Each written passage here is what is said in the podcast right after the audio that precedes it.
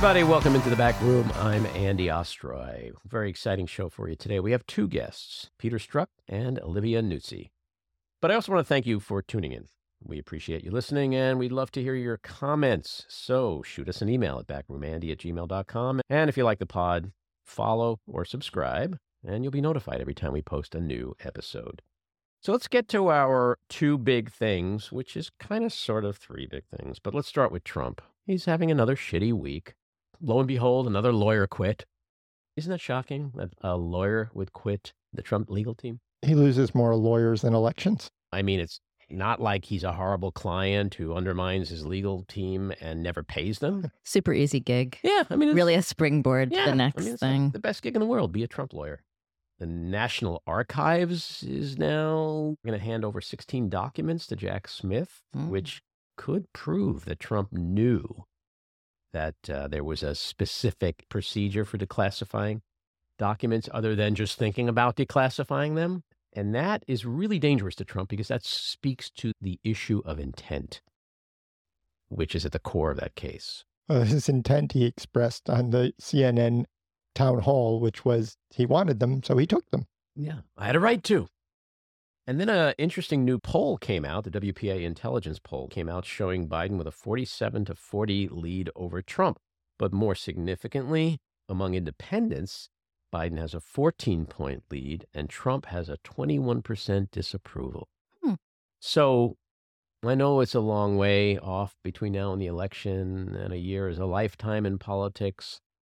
But it's just interesting when you look at some of the polling like that as an indicator of where we might really be. Everybody's talking about, oh, Biden is old, he's this, he's that, blah, blah, blah. Trump could be. Biden kicked his ass in 2020, and I don't see that changing at all. Well, he'll never win the popular vote, Trump, that is, Mhm. and he hasn't done it twice, and he wouldn't do it a third time. But uh, unfortunately, the way things are set up, that doesn't seem to matter always. The other thing that we could talk about for a minute or two, and we're actually going to have Peter Strzok on to give us his assessment of the Durham report that was released this week. But the Department of Justice served up kind of a big nothing burger. I don't know if you've had a chance to read the Durham report, but it is actually like a giant op ed. It doesn't read like anything similar to it ever reads. And and there's some very funny lines in it where he spoke to the manager of the Ritz Carlton where the famous PP tape was supposedly recorded. And he actually says that he he believed the guy because he was very well spoken and nice. Yeah. How many years and millions of dollars, and it ends up being absolutely nothing. It's just another Benghazi. And Peter's going to get into the reasons why it's a nothing burger. But it's the thing with Trump is it doesn't matter what is ever in any report. That's true. This report could have a headline that says, We have found Donald Trump to be the most corrupt motherfucker ever to walk into Washington. And that night he will hold up that same document and go, Totally exonerated me. Well, it's not only him. doesn't He-. He'll have Fox News to say the same thing. He'll have Jim And they are. Jordan. Jim, um, Jim Jordan. Any number of them are already saying the Durham report is the most damaging report in the history of the United States. Yeah. For how many years now has he claimed that this is going to prove that there was the crime of the century, that the FBI and the Democrats and the deep state and Hillary Clinton and crime of the century? 'Cause people and people believe it. You know, I I mean that's that's the the scary part. Well, the people who we would love to one day see stop believing it will never stop believing it. Those hardcore people that get dressed up from head to toe in Trump gear and stand outside for four hours waiting to get into a Trump rally, they'll never believe any of this shit. But there's a good number of people who didn't believe the crap last time, and there's more of them this time. It's another funny part of the report where Durham basically says that he has no recommendations for changes to the FBI. Yeah, no, that, but that's why it's a nothing burger. Let's talk about Giuliani for a second. The gift that keeps giving. D- You're talking about the court filing where a former employee is suing him for sexual abuse and many other things. Just to, Yeah, and the, Set the of the presidential pardon peddling, you know, yes. two million dollars. I'm going to split it with Trump. Like, are we in the mob? I- We also don't know if that's not true. Um, so we true, we do know Look at all the people he pardoned. Well- and we don't know whether there was a cash transaction involved. If Bill Barr was on Fox News two days ago and was asked about this revelation. And Bill Barr, at the end of his meandering, says, I don't know. Bill Barr, his former attorney general, doesn't know if Trump and Giuliani were selling pardons for $2 million. He couldn't unequivocally say that's not possible, like any normal right. person would but do. But with Trump, you can't say that. if you saw a headline tomorrow that five people came forward and said, Uh, I, I paid Donald Trump and Rudy Giuliani $2 million, which they split for my pardon, would you be like, oh my God, that's unbelievable? Right. You'd be like, no doubt. Yeah. There's so many things in this court filing that are incredible one of the my favorite parts is they actually have a still photograph from the Borat movie where Giuliani has his hand on his pants, and they give that as an example of what he did with his employee. the The other part is that he, she had to give him blowjobs while he talked to important people because, and I quote, he liked feeling like Bill Clinton. Unquote. He claims he doesn't oh. know her, yet there are hundreds of f- phone calls that he made to her. Hundreds. No, there's recordings they claim in this. Oh yeah, document. they have tapes. They have tapes. tapes. And also, he hasn't come out and said this is unequivocally false. This person is crazy. I've never done any of this. There, there was one little statement from one of his lawyers who said, you know, this isn't true, and that was it. Nothing. What's amazing is that with all the shit we have learned about Giuliani and the tapes that supposedly exist, et cetera, et cetera, this guy makes a living from cybersecurity. Would you ever hire? No, no, thanks, Rudy. I got it myself. There's another part in this court filing where she describes that he put his email on her computer so that she could see everything that was being emailed to him and all of it's incredibly privileged. And it also loaded all of his old email. So he had, she has all this email from Donald Trump Jr., from Donald no, Trump. He, Rudy's going down. And this will be the least of it, in my opinion. All right, let's get to winners and losers. My winner, the FBI, who revoked the security clearances of three agents who either took part in the riot on January 6th or later expressed views that it placed into question their allegiance to the United States. My loser, DeSantis, for losing a billion dollars and 2,000 jobs in his ongoing feud with Disney. My winner actually is a different species. It's swine and that's for the very unusual grouping of SCOTUS judges in a 5 4 affirmation of California's right to ban inhumane pork from out of state. Uh, I would definitely recommend people read it and see who was on the five side because you will be shocked. On the loser side, I have to go with Elon Musk because his obscene obsession with defending white supremacy is just beyond the pale.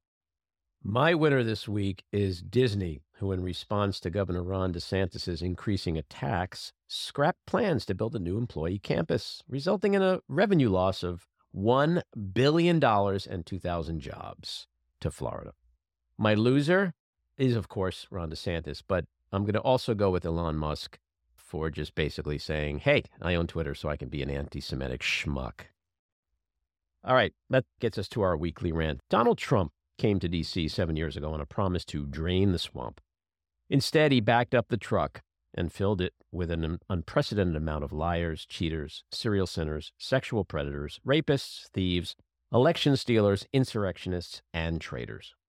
Since then, many Trump aides and allies have either pleaded guilty or have been convicted of crimes. These include Michael Flynn, Steve Bannon, George Papadopoulos, Rick Gates, Paul Manafort, Roger Stone, Michael Cohen, Allen Weisselberg. Others, like our friend Rudy Giuliani, now accused of sexual assault and pardon selling, and other senior aides like Mark Meadows, are under federal investigation and in serious trouble. And then there's the Godfather himself, already indicted on 34 counts, felony counts, found liable of sexual abuse, and facing additional indictments in the J6, Mar a Lago classified documents, and Georgia election stealing cases. Trump has also spawned a cottage industry of cruel, sadistic, evil little shitbags like Ron DeSantis, who, in jerking himself off to the prospect of siphoning off Trump's ghoulish MAGA base, is trying to out Trump him with his culture war fuckery. And yet, to Republicans, none of this matters. They focus instead on the imaginary Biden crime family, with an obsessive, obsessive fixation on a fucking laptop.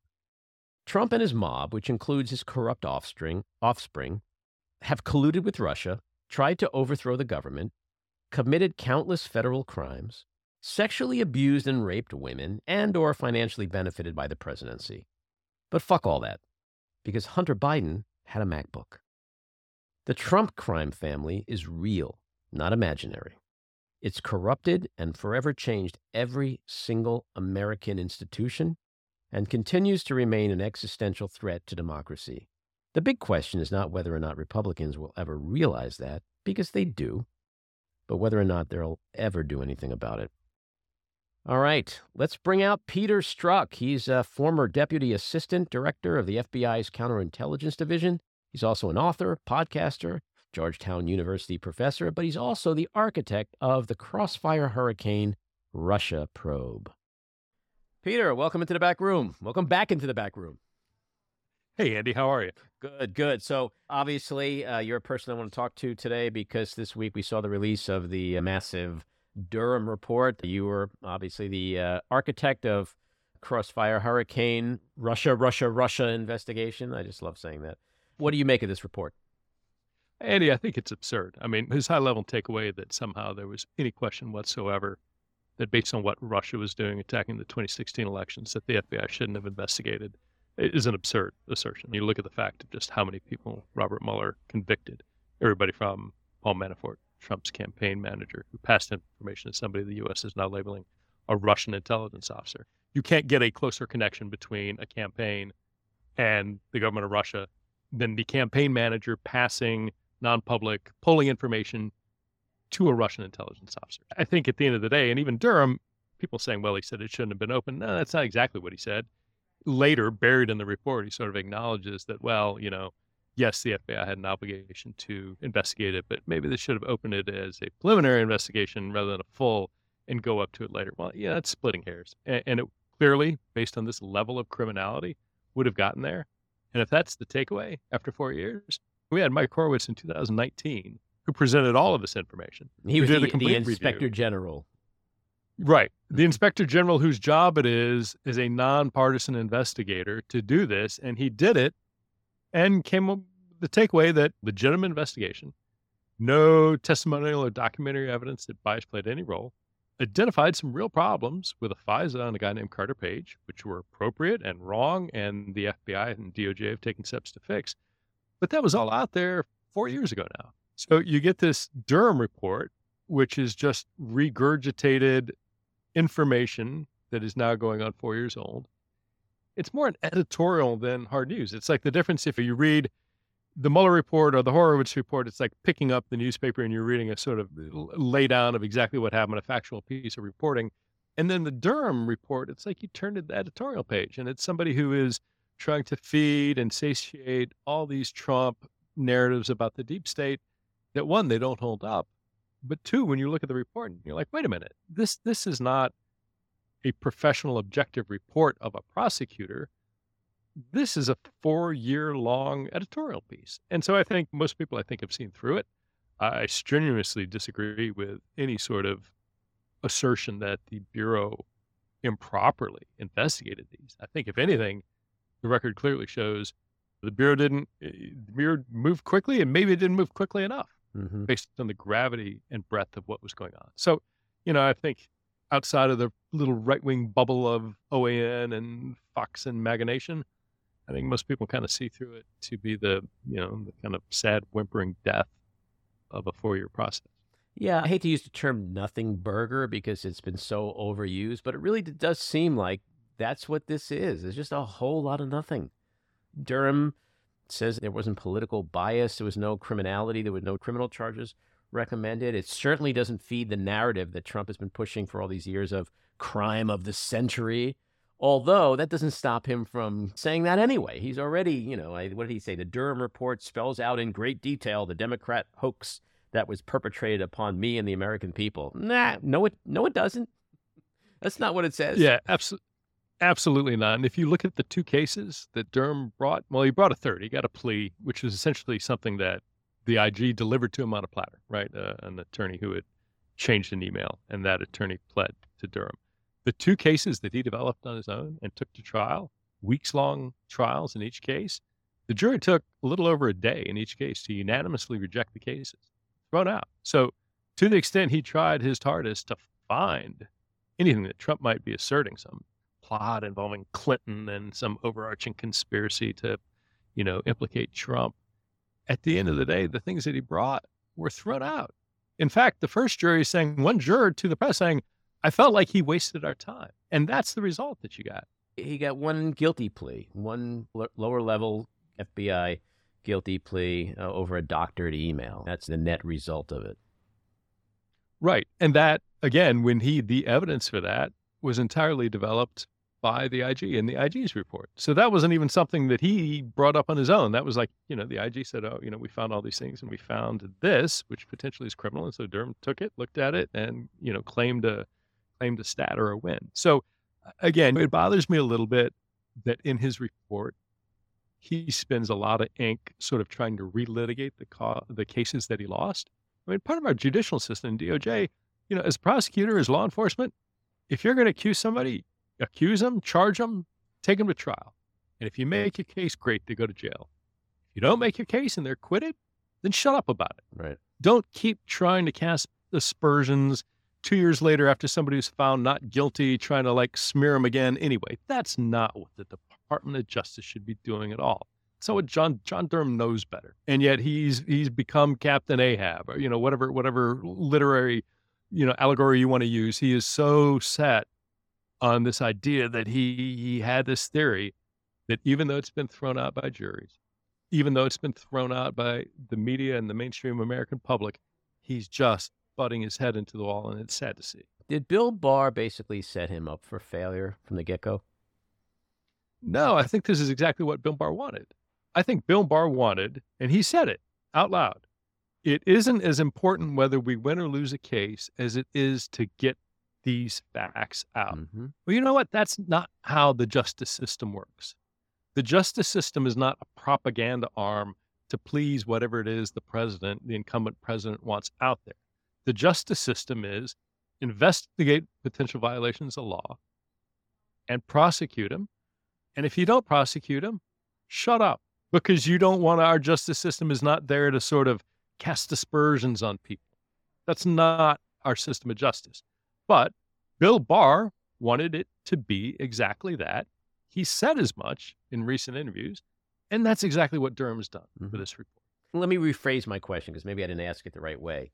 Yes, that's 100% correct. I mean, all this criticism you're hearing from the right about the, the, investigation never should have happened. The whole point of an investigation is to find whether there was or wasn't criminality. And so the fact that it didn't find that can't get used as justification to not have the investigation in the first place. But my question was more so about to, to Trump and the Trumpers and to maybe Durham himself, who had a different agenda. Was that set up for failure from the get go because of Barr basically intending to follow the letter of the law, at least in this case, although he seems compromised in other situations. Do you think that these guys were kind of foolish, like Durham and Trump, who believed that there was going to be this massive proof one day of a crime of the century? Were they just completely caught off guard by what Barr really wanted? You know, that's a great question. And I don't know. I, in, other words, I know from within inside the team there's absolutely no illegal activity, right? There was no deep state conspiracy to set anybody up. I mean, for God's sakes, we were publicly investigating Hillary Clinton until days before the election. We were investigating members of the Trump campaign, and nobody knew that until well after. So there, there, there was no setup. Now, whether or not, you know, Bill Barr or John Durham or anybody else really thought there was illegal activity, I don't know what they thought or didn't think, but there wasn't any. But by launching into this, they certainly, I think, created the expectation, the charge led by Trump, that this John Durham was going to uncover the pl- the crime of the century. And they kept feeding by the way they sort of let statements be made or, you know, un- statements stand uncorrected. They let that implication and expectation grow that, in fact, Durham had gotten this huge, you know, he was going to put everybody from Obama on forward in jail and that just grew and grew and grew. Mm-hmm. And now you've got, you know, and it's funny, you know, you mentioned you've got people on Fox News calling Durham a failure, saying it's a bust, talking about all these horrible things. So was that a setup for failure based on any objective person looking at saying, no, there's not crime there and not listening or thinking that? I don't know. But it's a good, I have no idea. In my mind, at the end of the day, there's always a significant question about, you know, have Bill Barr is a bright, bright man. John Durham, by all accounts, is a very bright man. But did they drink the Kool Aid? Did they get the Fox News brainworms Mm-hmm. that they they truly are true believers that there is this nefarious nonsense plot? I, I don't know. Does it not matter what really was in this report? Will the Trumpers and Trump himself, in particular, especially during a presidential campaign, if you want to call it that? I mean, I always like to say a report can have a headline that says Donald Trump is the, the most corrupt politician in the history of Washington, and Trump will say, totally exonerated me. So, where it really matters, is this going to move the needle at all beyond the, No. the nerd world of people like you and me? No, I don't think so. Look, I mean, I think the the it is in fact a nothing burger, which I think means that the legitimate centrist press and the general American population from the center and certainly the left look at that and say, "Oh, this is this is BS. This is a waste of time," and they don't think another thought about it.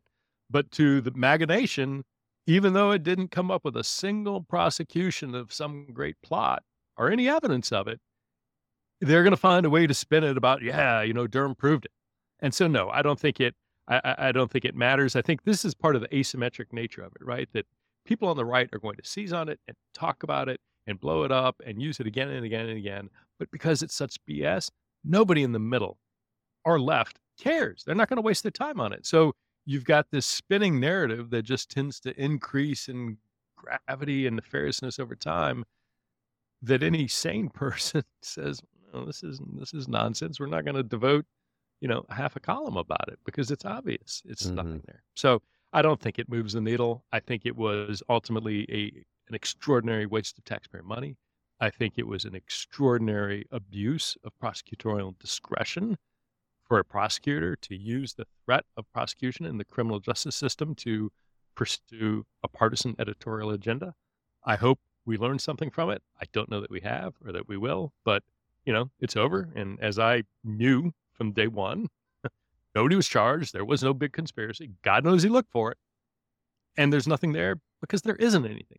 Well, it certainly puts you in a much more favorable light from a fact basis. So uh, uh, glad about that, as I'm sure you are. Uh, yeah, I'm not. I'm not. Shockingly enough, I'm not having to zoom from Guantanamo Bay Right. from my, you know, cell to to defend. Yes, Yeah, yes. There's no need that. to call Sidney Powell for legal help and anything like that. So, well, thanks for coming on and giving us a quick update. I really appreciate it, especially this week. And well, hope to see you again soon. Absolutely. Thanks. Bye bye. Well, that was really great and timely that we're, we were able to chat with Peter and get his perspective on it all. Yeah, I mean, I think that, as he said, the Durham report totally exonerates him, except, of course, you know, Fox News viewers are going to see it a little bit differently. But we already know that. There's nothing they could say that would make that possible. Yeah, I think it matters in terms of the historical record. I mean, four years, $6 million, more time than it took to do the Mueller report. I know you said nothing burger and you don't want to say it again, but what is a better term for nothing burger than nothing burger? Plant based burger? Plant based burger. it's an impossible burger. All right, let's get to our next guest, Olivia Nuzzi. Olivia is New York Magazine's Washington correspondent, and she covers the White House, presidential campaigns, and political media, among other topics. She joined New York in 2017 as its first ever Washington correspondent and reported on the Trump administration and the 2020 election. She's an award winning journalist who contributes regularly to Intelligencer, the magazine's news and politics vertical, in addition to writing features and columns for the magazine. Olivia, welcome into the back room. Thank you for having me. So, before we get into all the juicy political newsy stuff, I want to peel back the onion a little bit. I'm interested in little Olivia. Like when you were a kid, were you obsessed with politics and news and all that stuff? I wasn't really interested in politics until I was probably like a tween, you know. Mhm. Uh, I was really interested in comedy and late night comedy, and I really loved pop culture.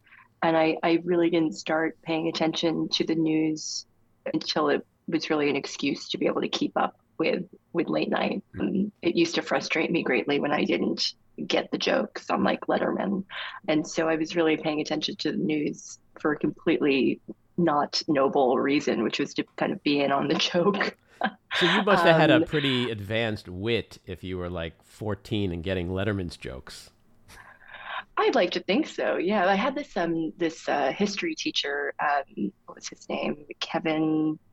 I can't remember his last name. I'm still in touch with him though. But he would come in and kind of recycle Letterman's monologues in class, and I was the only one who like knew what he was up to. and we sort of had an understanding that I wouldn't uh, I wouldn't rat him out to everyone else. But yeah, I was very I was just very interested in pop culture and comedy, mm-hmm. and um, yeah, I used to watch Letterman with my dad, and I would read the papers if they were interesting to me. But we were not a political household, and mm-hmm. my family was very working class, and it was certainly not you know the type of place where you would debate policy. Was it a a, um, a conservative house? My mother was just pretty liberal, mm-hmm. like reflexively, you know, um, she loved the Obamas and, mm-hmm. you know, thought Michelle Obama was just the greatest thing to ever happen. My father was probably more political in a kind of traditional Italian American working class way, but it never, you know, they were not motivated by by politics. I remember during Bush's reelection campaign, my I lived in one of the kind of only red little areas in New Jersey in a in an otherwise pretty blue county, and there were Bush signs everywhere, all my neighbors' lawns, and my parents never engaged in anything like that and didn't really openly discuss politics. Mm-hmm. So I sort of when I got very interested in in it, I would kind of coax them into you know trying to get their opinions, but it was pretty surface level. It was like, oh, I think this person's a crook. This person's an asshole. I would never vote for this person. It was kind of a tabloid informed view of, of current events. And like in the case of Trump, somebody could be a crook and an asshole. Right. Yeah. the man does it all. Yeah. Speaking of your family, I heard you once say something to the effect of no one had jobs where thinking was required. No, no, no, no. I, I, um, I think you're talking about the Shane Harris podcast. No one had jobs where thinking was the job right? Got I mean, it. everyone worked with their hands. Everyone right. was, um, you know, my father worked for the sanitation department, my mother waitress, and my aunts are all hairdressers. And nobody had a, you know, nobody was like a professor. I didn't right. know that writing was an option right. as a career, basically. Yeah, my father was a New York City cab driver, so I had a very similar. Yeah, no, a lot of thinking is required, right? It's just like the job is not right. Um, all about sitting around and you know what do I think about this. Right. And you went to uh, acting school at one point. I did. Yeah, I did. I went to, um, I, my brother, I think it was pretty common in the suburbs where we were in New Jersey. We were pretty close to Manhattan, and uh, a lot of kids that I knew did commercials and mm-hmm. print work and stuff like that. So my brother and I both did that. And I took, I went to acting school in New York. I went to this place called HB Studios, mm-hmm. and in Philadelphia, I went to a place called the Actors Center. So what happened? You just woke up one day and was like, I wasn't oh, very good at it. No, kind of. Yeah, I wasn't very good at it. Well, that's and important. It was, yeah. I mean, I was sort of like kind of this Daria like child, mm-hmm. uh, and you know, when you're doing commercial auditions for Eggland's Best Eggs or Ovaltine or whatever. You have to be very peppy. And there's this great Eddie Pepitone bit about doing a reading sides for I think it's a laundry detergent commercial, and he just progressively loses his mind as he continues to read the "Honey, how'd you get the shirt so fresh?" He's like, "The world is falling apart. People can't eat. There's unrest in the streets, but you got the shirts really fresh." Mm-hmm. By the end of it, and I kind of felt like that. It was like very, it felt very silly, and it was, you know, it's a weird life to be like rejected all the time as a kid. Was it something your mother yeah. pushed on you, or was this driven totally by you? You know, my brother was scouted, and so I would go along with him to stuff, and then I would be there, and you know, sometimes I would, you know, be asked to read or asked to to take a Polaroid, mm-hmm. which was for print, and then I really liked it. I thought it was very interesting, um, and it was sort of an interesting outlet for for my creativity for a period of time. And I liked acting school. I liked the other kids, but it was a lot of like drive, going in the car after school or getting picked up early from school and going and you know taking a Polaroid at some loft in Soho and mm-hmm. talking to some weird adults for a few minutes and then getting back in the car and going back uh, home. Then, or like worse than that, having to show up on set and be like traumatized right. by you know someone making a weird comment about how you look when you're an eight year old girl. Right. I, I was married to a, an actor, and I know a lot of actors, and it's a rough gig for an adult, let alone yeah ch- ch- uh, a child.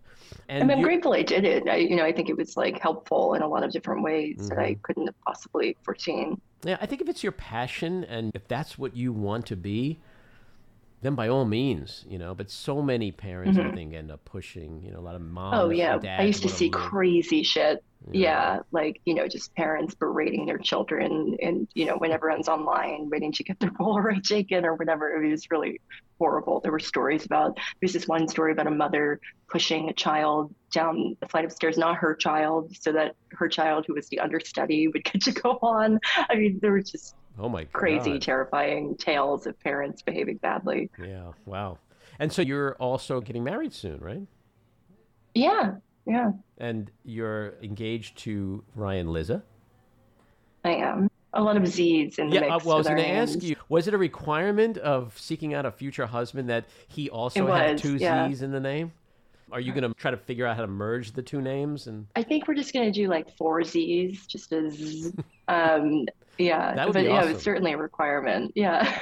because I'm thinking, you know, sometimes people take the husband's name but keep their own name. Yeah. So you would be Olivia Nuzzi Lizza. That's a mouthful. yeah, I haven't really thought too much about the technicalities on that yet. And do people often mispronounce your name? There's dispute even in my own family about it because there's the, you know, the correct Italian pronunciation is Nuzzi. Mhm. And then there, some people say Nuzzi. Mhm. You know, people would call my brother Nuz growing Mhm. up, which I was always horrified by. Um, so there's no, you know, I don't care. Because I get a lot of it, and people literally will change my name, like Ostrow, but it's like O S T R O Y, and it'll be like Andy Ostrow or Andy Ostrov, and I'm like, where do you get Huh. the W? Like it's so it's not That's even like really a strange. mispronunciation; it's literally like changing my name. And so, at what point did you decide I'm not going to be the next Meryl Streep? I'm going to be a a journalist. I, you know, I was, I was very, I got very interested in politics. The more news that I read, and then the more, I mean, politics got very interesting when I was a teenager. Um, just it was an interesting time in America with the rise of Obama, and I was certainly very engaged on that. And I was really radicalized by the Proposition 8 Mhm. campaign in LA, and I was just very spending a lot of my time reading about and watching, you know, political media. And I knew I wanted to write, but I, I wasn't really, I didn't have any like sophisticated ideas about how those two interests might converge or Mhm. anything like that. And I started just writing for fun. I had like a little blog that I would post on. Um, and then I started volunteering in local politics um, for a for a legislative race in New Jersey. And I loved it. It was like the most fun that I had ever had. All these amazing characters, and it was just it was just fascinating. And I guess someone, a local blogger, saw my blog and asked me if I would be like the dissenting liberal voice Mhm. on his rather conservative publication. And you were 16 And at the I wrote- time, right? I was Or you were in high school. I guess I, yeah, I was in high school. Mhm. Yeah. And so I wrote something about it. She was a Republican legislative, I think she was a state senator or state legislator, and she was sort of not sure. She she didn't answer a question directly about gay marriage, or she seemed to be delaying giving her answer. Mhm. And I wrote a piece sort of like condemning her for that. And then the publisher of a of an alt weekly in Asbury Park, New Jersey, which was near my hometown, asked me if I would be a columnist for them. So uh, it was called the Tri City News, and I started writing for them on a, a monthly basis for I think fifty dollars a month, and uh. It was just it was great fun. You know, I would go out. A lot of people read the Alt Weekly, and I would go out to political events, and people would come up to me and want to talk about what I'd written, or they would be really mad about it and write a letter to the editor. And um, I just thought it was fabulous. And how did that go over in high school? Was it a lot of like, oh, there's that blog chick, you know? I no no I was homeschooled in high school. I actually dropped out of uh, high school Oh. midway through my freshman year. Uh, New Jersey has very very lax homeschooling laws. I took advantage of that. A lot of my friends from acting school had been homeschooled because they would be going to pilot season or whatever. So it was not a it was not a really weird idea for me to do it. And so I, other than being involved in politics, I was pretty much a hermit in high mm-hmm. school. I was not very social. Do you think there's a correlation between people who consider themselves hermits or introverts who then become writers because if you're a writer you get to sit in your own little space often by yourself you don't Yeah. have to deal with people the way you do if you're in an office environment business Yeah. world it seems like a natural path for people who just are that way Yeah, I think you have to be comfortable with yourself and like being alone and being alone with your thoughts and to not be afraid of stillness. And I think often that type of personality has a really hard time in a bureaucracy of any kind or in any type of really structured um, place. I know I do, certainly. And who were your early influences coming up when you were blogging and looking into the future? Who did you want to be like? Maureen Dowd, definitely, which is so funny because now she's, you know, a friend of mine and a mentor of mine. Like a great example of it not being true to not meet your hero. She's actually much cooler than you would even think. Maureen, I'm trying to think who else. A lot of the local press in New Jersey at the time, um, I thought was really cool. And there was this writer, Matt Katz, who's now at WNYC. And he was sort of like the premier uh, Chris Christie chronicler. I think his, his uh, thing at the Philadelphia Inquirer was literally called the Christie Chronicles, and I Mhm. thought he was fabulous. I read a lot of. I subscribed to the Nation, um, and I read a lot of the Nation. I read a lot of. Um, I read like AlterNet, all the sort of left wing. I contributed to AlterNet actually when I was in high school, and all of the left wing blogs of that era. I was really obsessed with Salon. I read a lot of Salon. And so my last who is Olivia type question is what do you do when you're not writing? Like, what are your hobbies, your interests, your non-political passions? Are you like binge watching Netflix or Um, skiing I down the slopes yeah. of Aspen? Certainly not. Certainly not. I do love Aspen, but then you know, Sonny Bono taught me that I- I shouldn't ski. It's a lesson a lot of us learn from Sunny. Yeah, it's sad. But I, I mean, I love to travel. I watch a lot of movies, and uh, my fiance and I kind of have like a makeshift film school that we're doing right now, where we're studying a bunch of different directors. Oh, And, interesting. Who are you, um, who are I you spend a lot of my time. Um, always Coppola, Mhm. um, always Scorsese, Tarantino, and uh, we're getting into some Japanese movies, right? I Mm-hmm. just watched Brother, and we're just kind of going through like a list of directors that we're interested in. This is a good segue into White House Plumbers because I, I started watching that. Dave Mandel. I study Dave Mandel. Yeah. Um, Watergate is like, and I guess because of what's going on in Washington these days, it's like such a big topic of interest again. By comparison to the Trump years, Watergate just seems like a jaywalking episode. But how did you get involved as host of that, which is uh, currently a series on HBO? I work with Frank Rich at New York Magazine, and Frank is one of the executive producers of the show. And I'm, I'm through Frank, I know Dave Mandel, the director. And so they, you know, they had uh, Vanessa Grigoriadis, another New York Magazine writer, give me a call one day because she works with the uh, podcast production company that's uh, been producing it. And they asked me if I was available, and I said, of course. You know, I'm obsessed with Watergate Mhm. and and you know anything for Frank and Dave. I heard you tell a story about meeting Carl Bernstein. Yeah, I,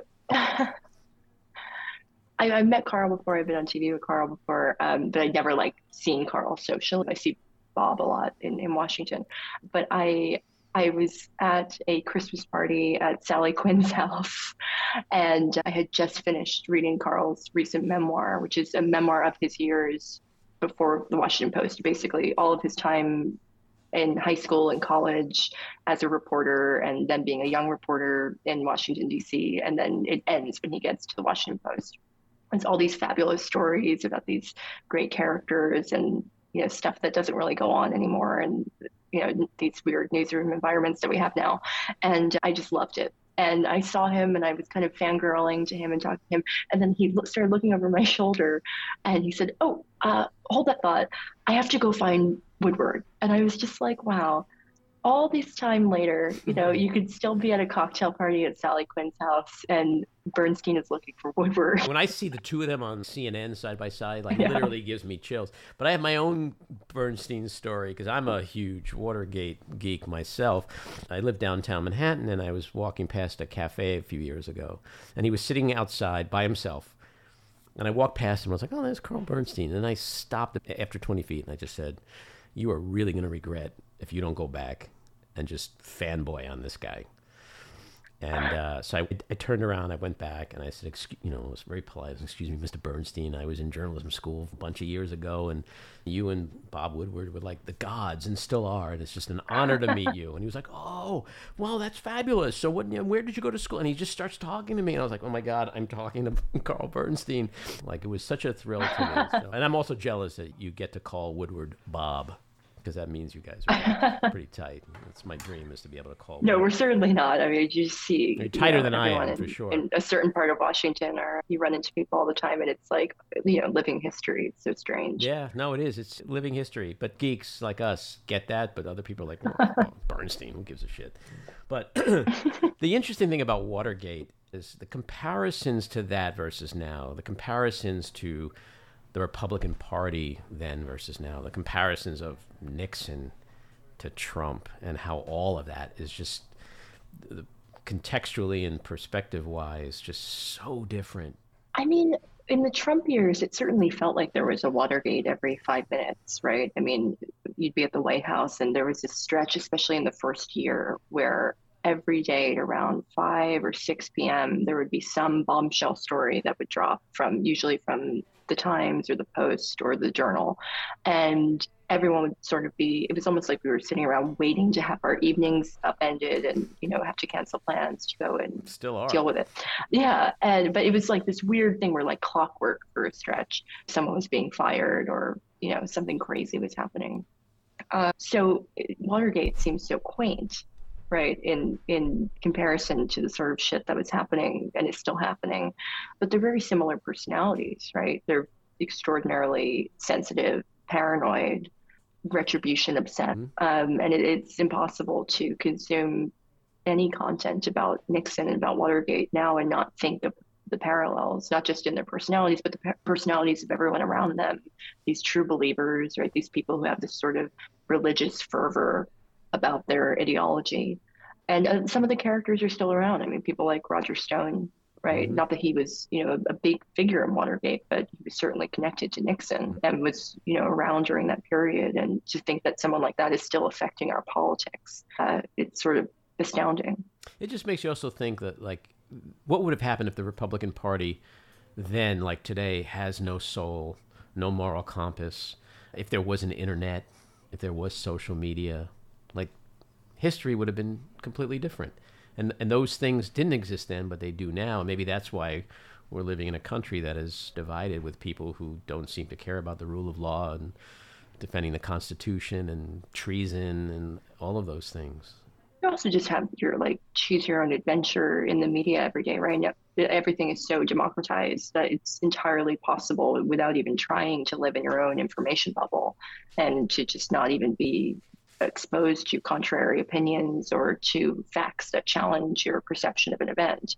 So I think it's much easier now to to live in an alternate reality. So I want to talk about your work a little bit. There's a couple of articles that you've written that are my favorite. I, I love the way you write. You're so thank uh, you edgy and funny, and you have this way of stringing words and references together that is not only unique but just makes it such a fun fluid read. So um, thank you. That's uh, really nice of you. Yeah, and so one of them was an article on Giuliani, who's in the news this week.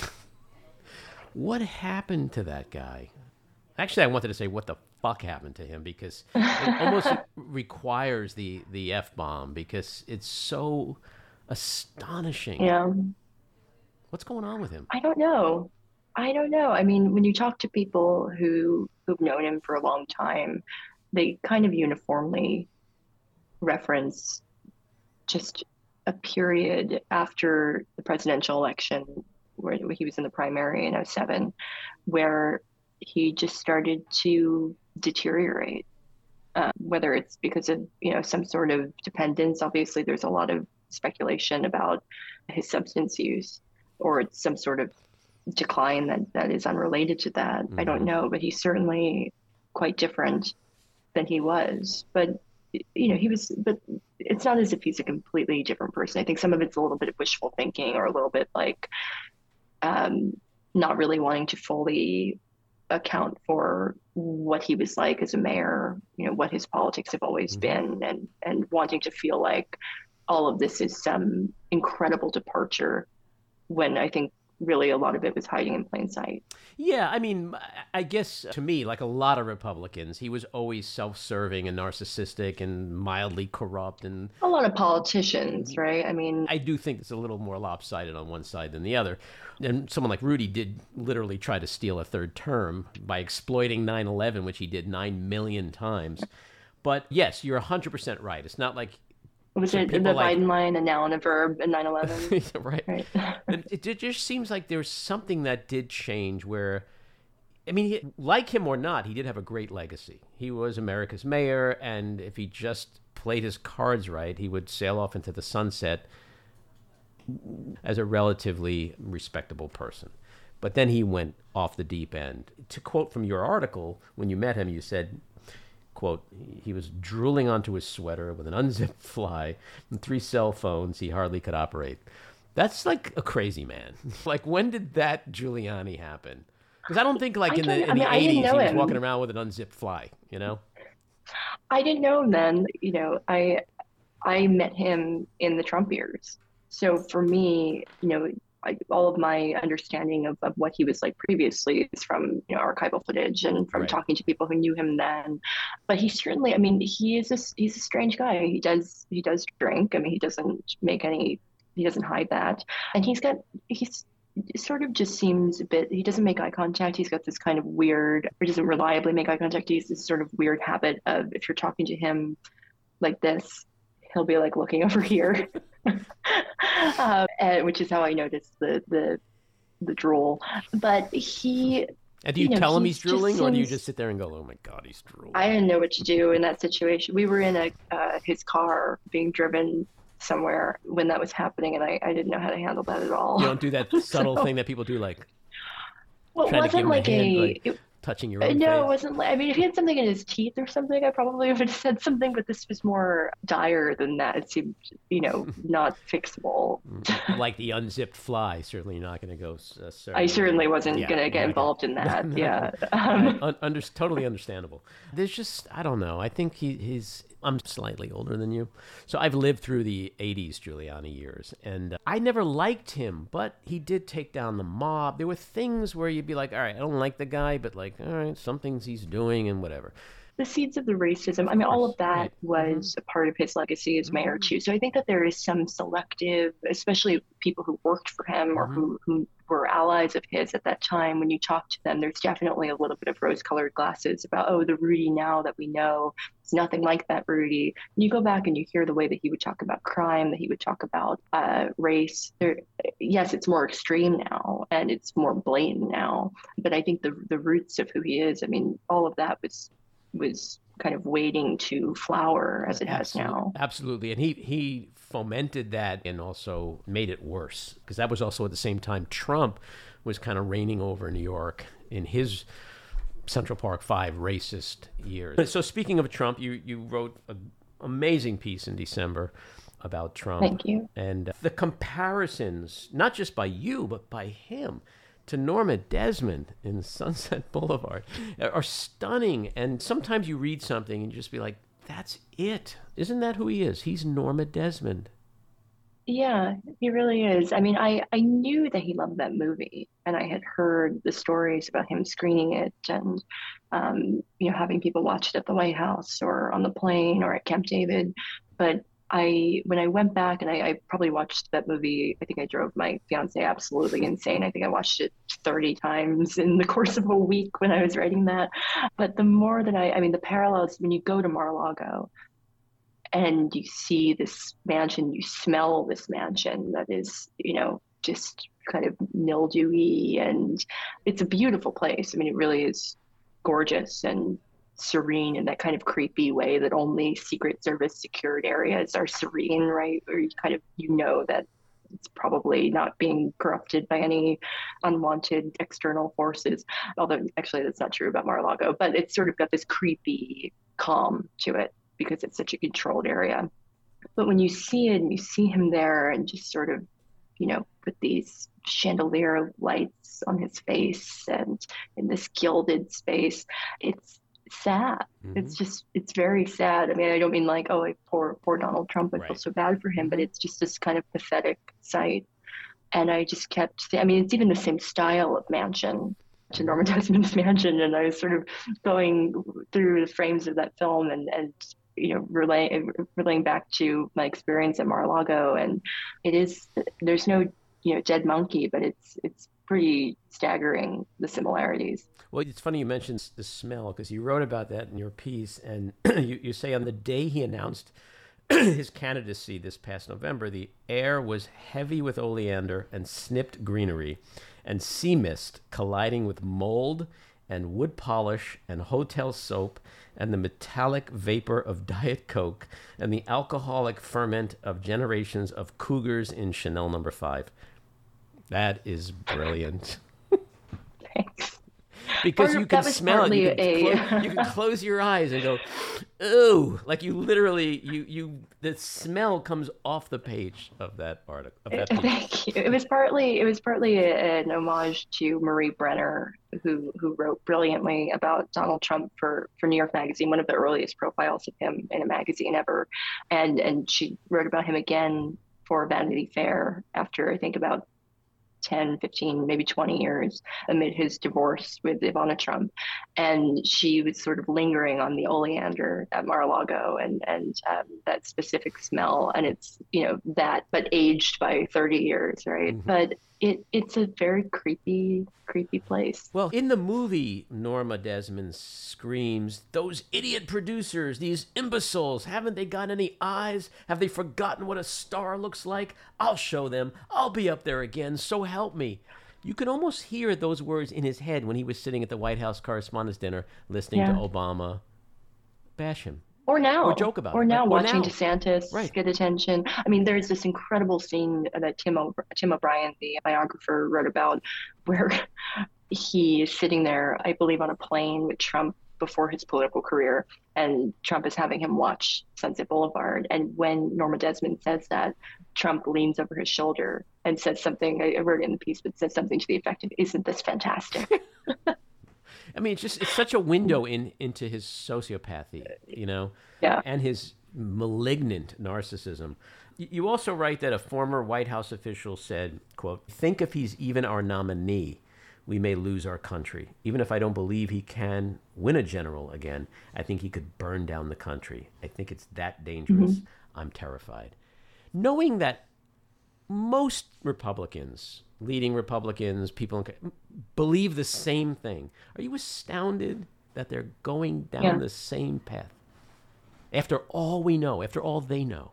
No, I'm not. I mean, look at 2016, right? I mean, it's it's a very similar situation insofar as like when he was first you know, we're dealing with everything from the insurrection. You have all of these investigations going on. The midterms are a fucking disaster for him, right? He's not the kingmaker that he wanted to be.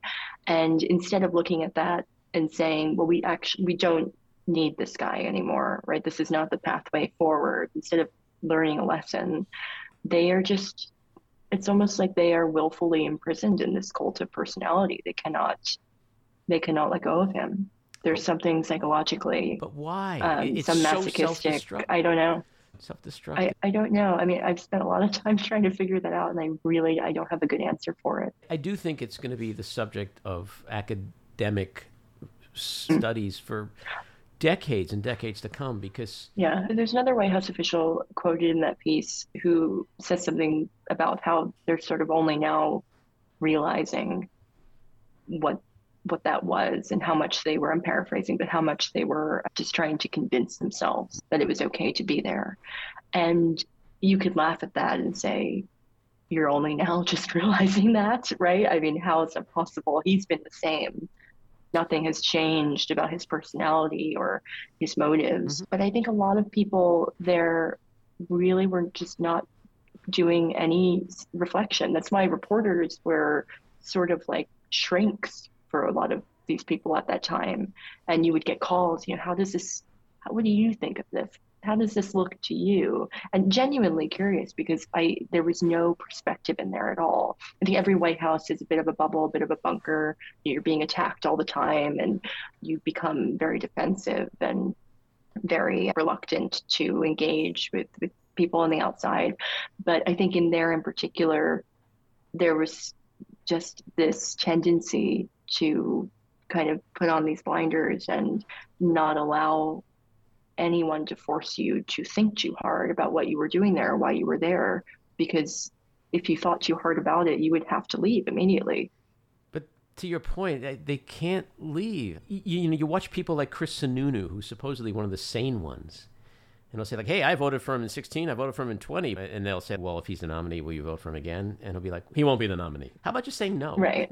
I mean, the right. math certainly dictates that he's going to be the nominee, unless something health wise comes see, up. He could I be sitting in no prison. Reason, it won't matter, right? It, yeah, so, I see no reason to think that he won't be the nominee at this point. Right, and and if he is the nominee, there are going to be people like Chris Sununu who vote for him again vote for him after the that... insurrection, after the big lie, after the indictments, after being found liable for sexual abuse. I mean, none of that matters. They're I mean, that White House official that you quoted before, um, that person later on in that piece said something about how they think that people will just fall in line. You know, and right. that appears to be happening. And I bet you that person will fall in line. But it's like these people, the Chris Sununus of the world, they they know that this is going to lead to nothing but another losing election, and they're not it's stupid insane people. when you go back. When you go back and you look at the 2012 RNC autopsy, right? They they lost two elections in a row. They decided to kind of look under the hood to see what they should be doing differently to go forward. And they determined that the party needs to be more inclusive. The party cannot demonize uh, minorities. The party needs to realize that demographics are destiny. The party needs to adapt and evolve. And every lesson from that document has been just willfully ignored and, and thrown out, right? And and it's not it's to their detriment, and they know that and yet I mean that old adage about Republican or Democrats fall in love and Republicans fall in line. Right. It it seems like they have fallen in love and will fall in line with with anyone who can kind of capture them because of the strength of their personality. I mean they have no clear ideology at this point. There's no there's not even really much of a debate happening on the right right now about you know what does it mean to be a Republican right now? Mm-hmm. What what is our our worldview right now. How do we feel about foreign policy? It is all about this guy. It's been seven or eight years since he hit the political scene, and I still cannot understand why him? Why him? Why have so many semi reputable, smart people thrown their legacies down the toilet for Donald Trump, of all people? Kind of, I think it's just revealed people to be shallow and uh, self-interested as they are. You know, the there was never any real belief for a lot of these people, right? Now, their beliefs are not strong enough to withstand even the slightest, the slightest, you know, nudging from Donald Trump because it's not that strong, yeah. you know. And and I think it's I think a lot of it is also just celebrity, where that is so powerful and they're kind of captured by it. But he's such a D-list celebrity, you know. I mean, I don't, I don't know how we uh, judge these things anymore, but The Apprentice. Um, I mean, that's it. Yeah, that's his celebrity. Yeah, there's... there's another quote from your story which I, I love. It's when he says, uh, when you say he was defensive about Ivanka and Jared, quote, I don't need anybody's advice. I don't need any advice. I'm pretty good. I think I'm pretty good at doing advice. First of all, I don't even know what that means. Like, what? How do you do advice? And does that mean he's like sitting in a room going, "Hey, Don"? You look you in think? the mirror yeah. and you're like, "Self, yeah. self." Hey, Don, what what should I? What, what I think you do? should do. Yeah, I mean, it's just yeah. I don't know. I loved when you sick, said that. twisted thing to say, but that's how he lives his think, life. I think. Right? I think he's. I mean, he's so sensitive about, well about everything, but especially about the perception um, that anyone else is doing his thinking for him. I mean, the most dangerous thing in that White House for someone who was on the inside or advising him was to be publicly called his his brain or something like that. I mean, that would drive him mad. And I think it was a lot of the roots of the conflicts with people like Roger Stone or with Steve Bannon, or it was because of the credit that they were getting publicly for being a, chief strategist, for being the mastermind. And that was the easiest way. I mean, oftentimes those types of stories seem to be kind of put out there as a means of killing off somebody mm-hmm. because it would enrage him so much. Let's have a, a little fun for a second if you're up for a, a little Trump lightning round. Sure. Preferably limited Your, to. Our definitions of fun may be different. oh, this is my idea of fun. Uh, the preferable answers being limited to yes or no. I'll, I'll let you have a maybe, perhaps, if you need it. But first question Is he a racist? Yes. Is he anti Semitic? Yeah, I think so. Is he a pathological liar? Oh, yeah. Is he capable of love? That's an interesting question. The fact that you have to think so long. Um, you're, you're leaning well, into no. you know, I am leaning into yes, but not not what I would probably any normal, not you know normal relative here, but not what any relatively normal person would recognize as love. I don't think he's capable of you know unconditional love, but I I think I cert like I think he loves Ivanka. I think he loves Melania. Is that a love that I would recognize as being um, very love-like?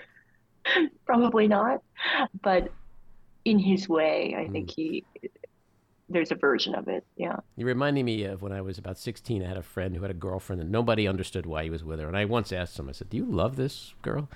And he goes, "What is love?" what, see, Prince Charles was your friend, Prince Charles.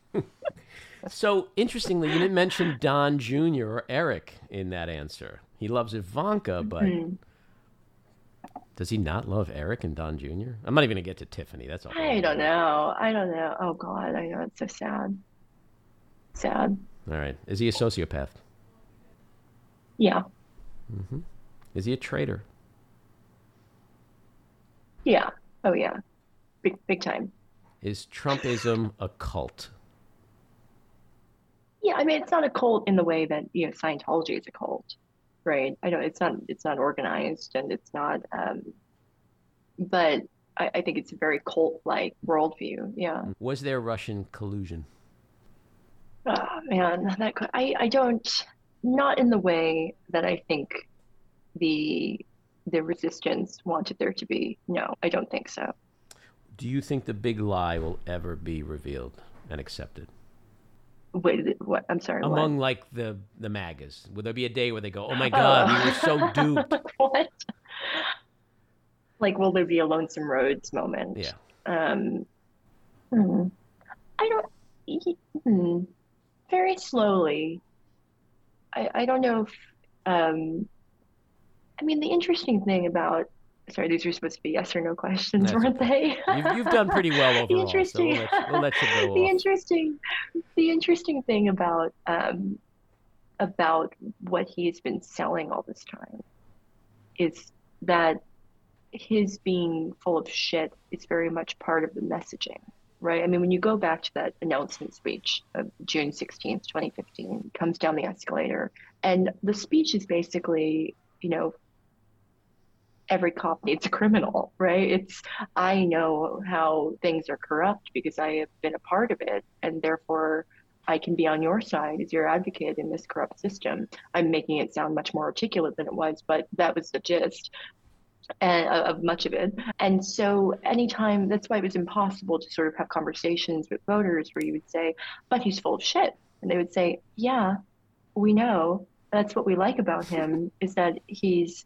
telling us that the system is full of shit and he knows how it's full of shit and he's going to help us mm. by by kind of rigging it on our behalf so it was a very clever bit of hmm. marketing and i i think it really worked i mean he did it's you know oh he didn't pay taxes well we love that we don't want to have to pay mm-hmm. taxes that sucks that we have to pay taxes and he figured out a way around it and he's a genius mm. that was sort of the response. Despite the fact that I'm Um, paying, you know, 30, 40% of my income, I worship Right. this man who's supposedly a billionaire who doesn't pay taxes. Like, it's Right, because he's, I mean, he's sort of everyone's id, right? Right, He is right. like a walking id. Hmm. Oh, he gets to be greedy. He gets to be arrogant. He gets to be um, everything, right? Mhm. Everything that normal standards of decorum and behavior, he doesn't have to abide by that. And that is something that his followers broadly admire. Well, the last one, and we've agreed that he's going to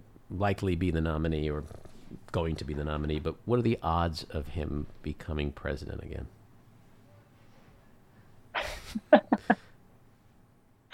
I'm really bad at this stuff. Um, This is something that worries you, because then that if it does, that means you think it's real. So that's kind of like a backdoor way of answering the question. Oh, I mean, I certainly think it's within the realm of possibility.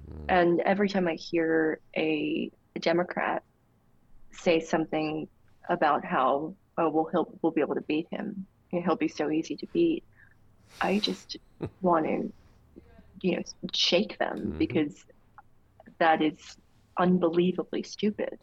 um, everyone who thought that last time, how did that work out? Um, I, I think the assumption that everything will go, I mean, 2020, I was listening, my uh, fiance did an interview with uh, AOC Mhm. that was um, published on the morning that you and I are talking.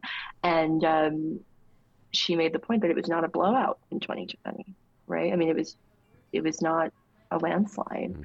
And I think that should terrify Democrats. It should terrify anyone who doesn't want him to be president. Yeah, no, So I, I think there's certainly a chance. if it's astounding to anyone that he's as far as he is right now in this process, given everything he's done in the past, then it shouldn't be something that anyone thinks can't happen again. The last thing I want to ask you is your thoughts on 24 and you know everything with DeSantis is starting to heat up. He's supposed to be announcing next week and you know, he's a little mini me uh, of Trump. I don't know. He's just uh, terribly excited about The higher heels. Yeah, Ariels. yeah. I mean, he's just, I, I see him as just a giant blob of nothing outside of Florida. Is he really? I kind of see it like a Rubio, or I, I think it's very easy to to kind of seem like a big bad wolf before you're formally running, and there's a lot of hype. But It seems like Trump is going to to decimate him, destroy him. I, I, I, I have no idea what they're planning, and then maybe we'll all be surprised, Mhm. and and they have you know some sort of killer strategy in the works. Mm. But I haven't seen any evidence of that yet. Yeah, I think in theory it's very easy to be a compelling candidate, but uh, whether or not that works in practice, I yeah. so speaking of what's in the works, what's coming up for you next?